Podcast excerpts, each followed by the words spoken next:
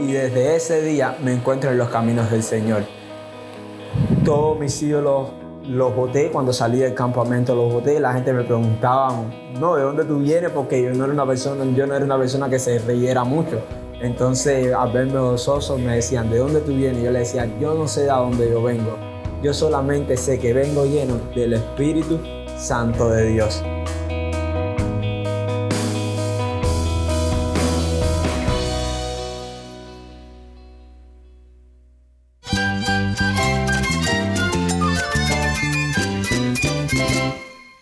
Jesús es nuestro Salvador, nuestro amigo. Cristo es mi guía. Cristo significa todo, pero en primer lugar mi Salvador, mi refugio en tiempos difíciles. Él es nuestra fortaleza. Es la salvación, es la vida eterna. Bueno, Cristo es, es vida. Él es suficiente. Él es el héroe de esta gran historia. Cristo para mí es mi todo.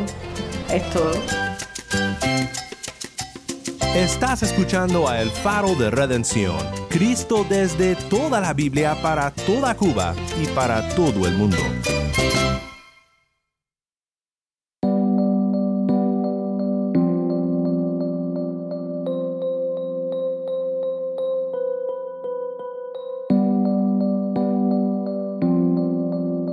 Hola, soy el pastor Daniel Warren. Gracias por acompañarme aquí en El Faro.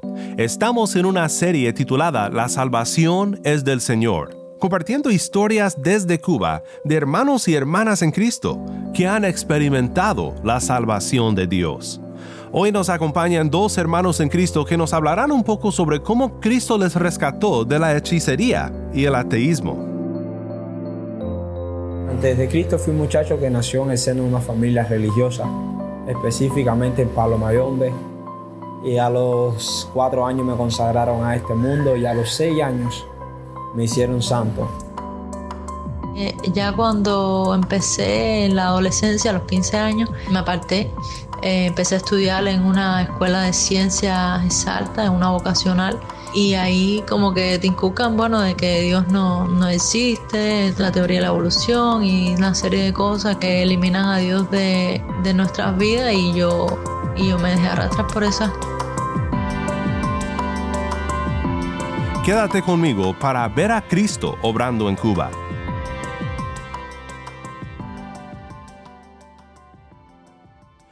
Vamos primero con Luis Enrique, quien nos acompaña desde Cuba.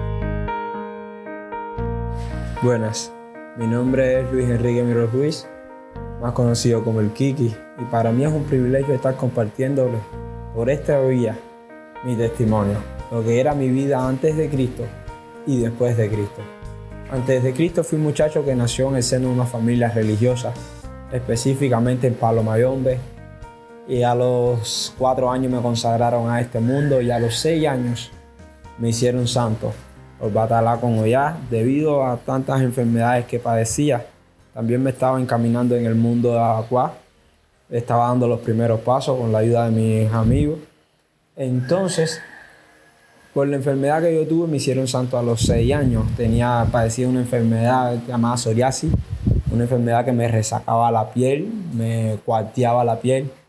A los dos años me hallaron que era hipertenso y a los ocho años me vieron que padecía de hemoglobina de 16, tenía más sangre en mi cuerpo de lo que verdaderamente mi cuerpo aceptaba.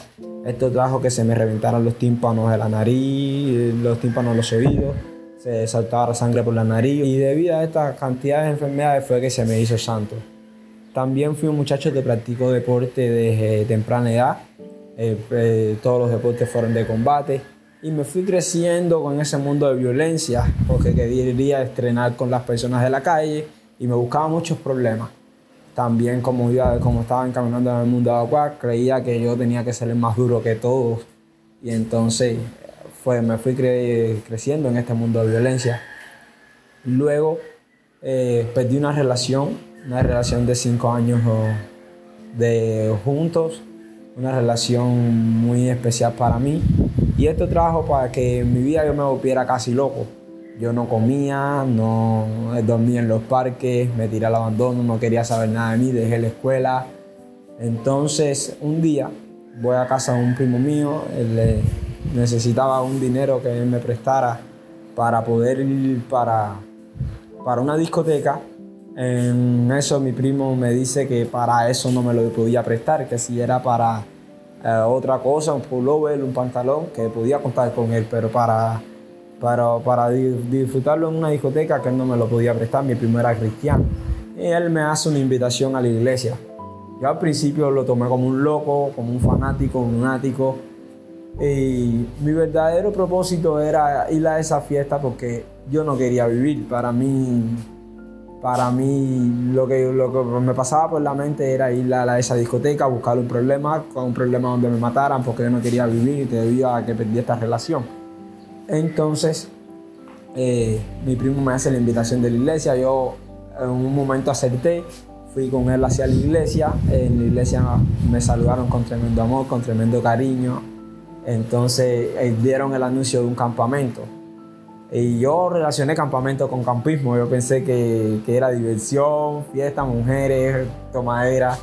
Y entonces yo quería ir, pero había una condición, que teníamos que, que las personas que iban a este campamento ya tenían que estar bautizadas, tenían que ser miembros fijos de la iglesia y llevar tiempo en la iglesia.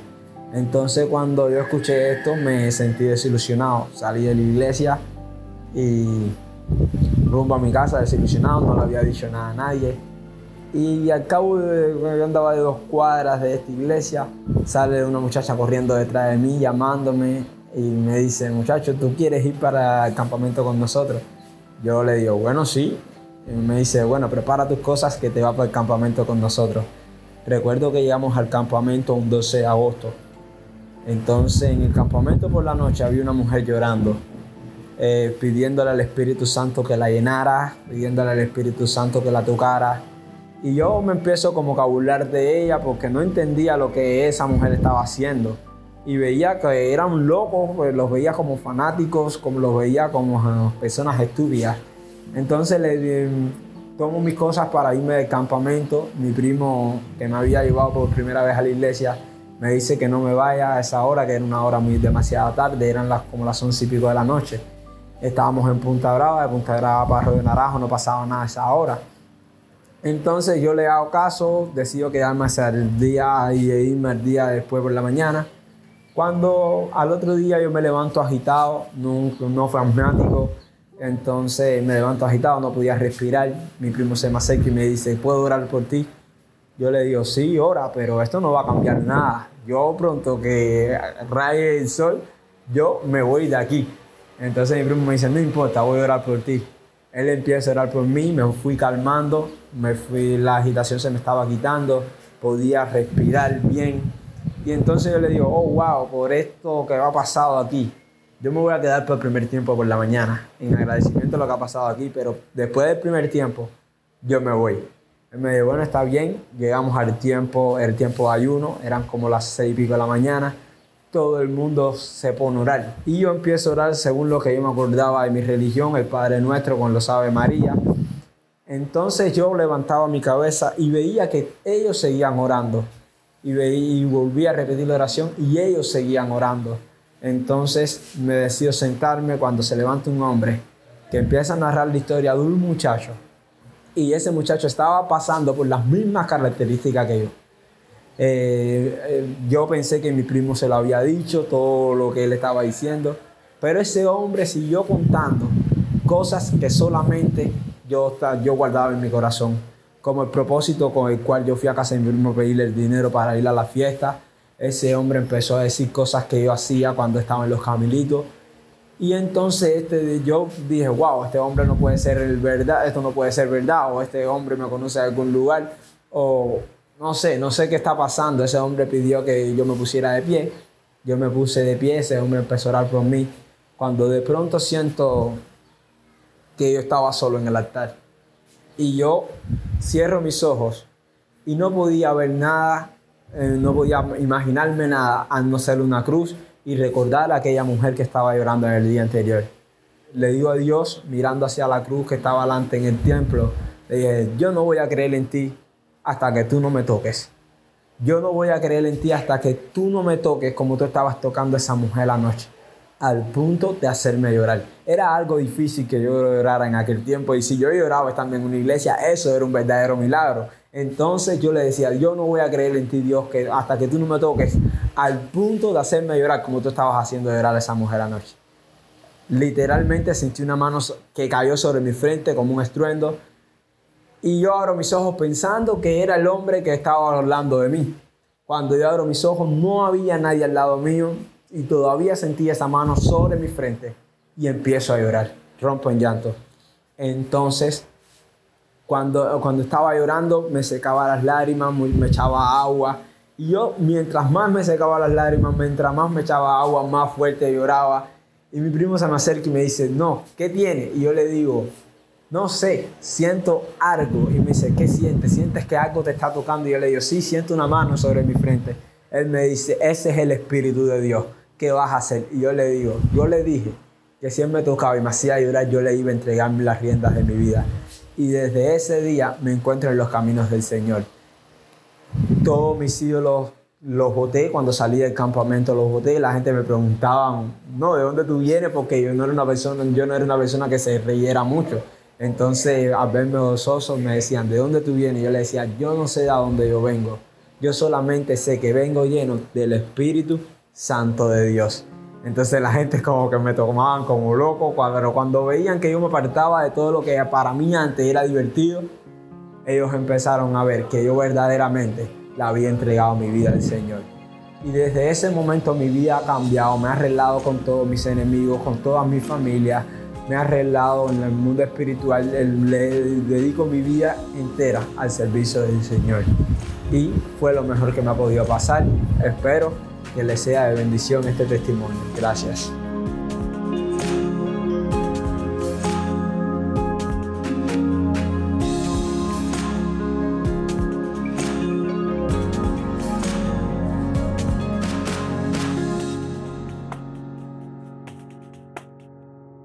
Soy el pastor Daniel Warren y estás escuchando a El Faro de Redención, Cristo desde toda la Biblia para toda Cuba y la voz del pueblo de Dios en Cuba para todo el mundo. Vamos ahora con Carolina Páez en La Habana, Cuba. Hola, eh, mi nombre es Carolina Páez Eiquera, tengo 26 años y bueno, mi, mi testimonio, o sea, la manera que conocí del Señor fue, bueno, yo cuando, cuando era niña, eh, desde los 6 años, a partir de los 6 años, empecé a ir a la iglesia católica y bueno, ahí me empecé a educar según las tradiciones católicas, me empecé a formar de niña en los grupos de niños y, a participar en las actividades y tal. Pero hasta los 13 años, no, según la tradición católica, no hice mi primera comunión y, bueno, es, es lo que se acostumbra a hacer en la religión católica. Entonces ya cuando empecé en la adolescencia, a los 15 años, empecé a, me aparté, eh, empecé a estudiar en una escuela de ciencias exactas, en una vocacional y en pre. Y, y ahí como que te inculcan, bueno, de que Dios no, no existe, te empiezan a, inculcar la, la teoría de la evolución y una serie de cosas que Qué bueno que eliminan a Dios de, nuestras vidas y yo, y yo me dejé arrastrar por esa, por esa tendencia. Entonces, pero no fue hasta, hasta los 19 años que empecé a experimentar una crisis existencial, empecé a, a, sentir que había algo mal en mí, o sea, que necesitaba algo más, que necesitaba buscar y entonces como lo que conocía era el catolicismo, empecé a ir a, la misma iglesia católica de la que me había apartado cuando era adolescente. Entonces ahí empecé a involucrarme en las actividades, me, me, eh, me, hice el líder de los jóvenes, empecé a ir a campamentos católicos y bueno, como que todas esas cosas eh, valieron para que yo creyera, o sea, de que Dios es real, que Dios existe, pero nunca me habían predicado el Evangelio, nunca me habían dicho eh, de lo que hizo Jesús por nosotros en la cruz. Eh, yo, o sea, yo participaba en todas las cosas, en las misas católicas, eh, se hablaba de, de, de lo que Cristo padeció para llegar a la cruz, pero nunca me habían explicado que, qué significaba. Entonces no fue hasta los 23 años que conocí a, un muchacho, su nombre es Ramón. Él, me, habló de la iglesia evangélica y también me predicó del evangelio, me, me explicó eh, qué significaba la cruz, lo que había pasado, el perdón de nuestros pecados. Y, eso fue como un aliciente para, para mi vida, o sea, eh, yo yo estaba luchando con, muchos pecados, que, cosas que no le harán a Dios y, lo estaba luchando por mis propias fuerzas, pero cuando eh, me dijeron que solo tenía que confiar en Cristo como Señor y Salvador de nuestros el Señor de nuestras vidas, el Salvador de nuestros pecados, yo, yo lo acepté, me quebranté y, y le confié mi vida a Jesús. Entonces, a partir de eso empecé a, yo soy de aquí de La Habana, me empecé a, congregar en una iglesia en playa, en la iglesia Mendares, ahí bueno, empecé a, ser discipulado, a, crecer, a buscar de Dios, a conocer más de la palabra. Y entonces eh, ahí me bauticé el, 21 de noviembre de 2020, hace, va a ser dos años. Y, y bueno, Ahí empecé a, ayudar, a servir eh, en las clases de, los, de los juveniles, empecé a, seguir buscando de Dios, a crecer en mis tiempos devocionales y en, la vida en comunidad, hasta que ahora, bueno, me empecé a, a congregarme en otra iglesia por tema de la distancia y tal. Y bueno, y ahí sigo el camino. En sí, Dios cambió de mi vida. Yo en fornicación, en cosas que normalmente los jóvenes eh, que no conocen a Dios y Dios cambió eso, o sea, eh, Dios cambió, me hizo apartarme de eso, dejé eh, la relación que tenía, lo, lo, dejé para seguir a Cristo. también me ayudó en mi relación con mi mamá yo, yo peleaba mucho con mi mamá y bueno, ahora gracias a Dios eh, tenemos una relación más cercana, más, íntima. Y, bueno, también eh, eh, mi egoísmo y muchos pecados que, que bueno, que todavía me faltan por crecer y santificar, pero sí que, el Señor cambió eso en mi corazón y me puso el deseo de, amarlo y de, de, buscar de Él y de servirle. Eh, actualmente me gustaría prepararme para la vida misionera. Siento que Dios me llamó a eso y, quisiera, bueno, eh, crecer más y darle mi vida al Señor y vivir para, para Él. Ese es mi testimonio, ese fue como el Señor me, me fue cambiando, me fue atrayendo cada vez más a Él, a sus caminos y, y me dio muestra de que Él es real, de que Él existe y de que Él nos ama.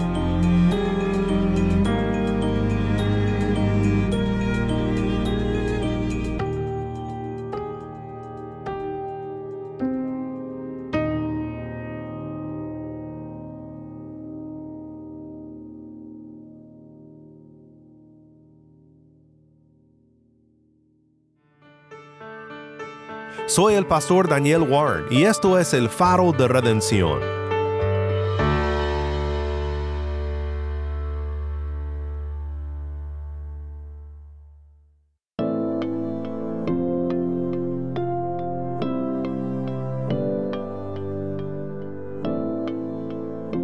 Muchas gracias Luis y gracias Carolina por compartir su testimonio con nosotros aquí en esta serie titulada Las salvaciones del Señor.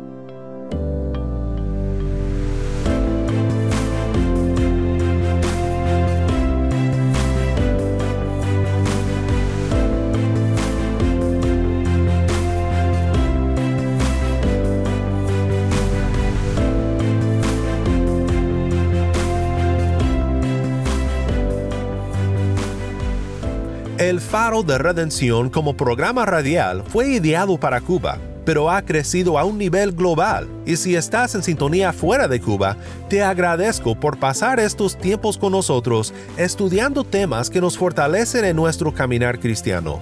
Para más información sobre este ministerio y sobre cómo tú puedes formar parte de nuestra misión, visita nuestra página web elfaroderedencion.org. Nuevamente nuestra página web elfaroderedencion.org. No olvides que también nos puedes seguir en las redes sociales, en Facebook, Instagram y Twitter. Solo busca El Faro de Redención. Allí encontrarás más contenido durante la semana para animarte en tu fe y para mantenerte informado sobre el ministerio de El Faro. Si esta programación ha sido impactante para ti, queremos saber de ti. Puedes escribirnos al correo electrónico ministerio arroba elfaroderedencion.org. Nuevamente nuestro correo electrónico ministerio arroba elfaroderedencion.org. O mándanos un mensaje de voz a nuestro número de WhatsApp y cuando nos lo mandes indícanos si podemos incluir tu mensaje en un futuro programa. Nuestro número de WhatsApp es 1-786-373-4880. Nuevamente nuestro número de WhatsApp 1-786-373-4880.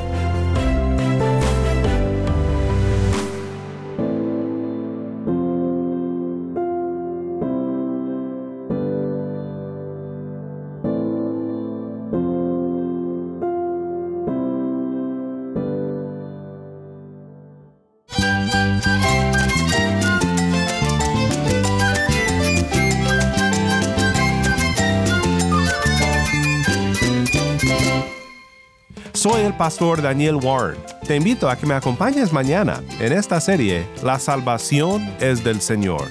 La luz de Cristo desde toda la Biblia, para toda Cuba y para todo el mundo, aquí en el faro de redención.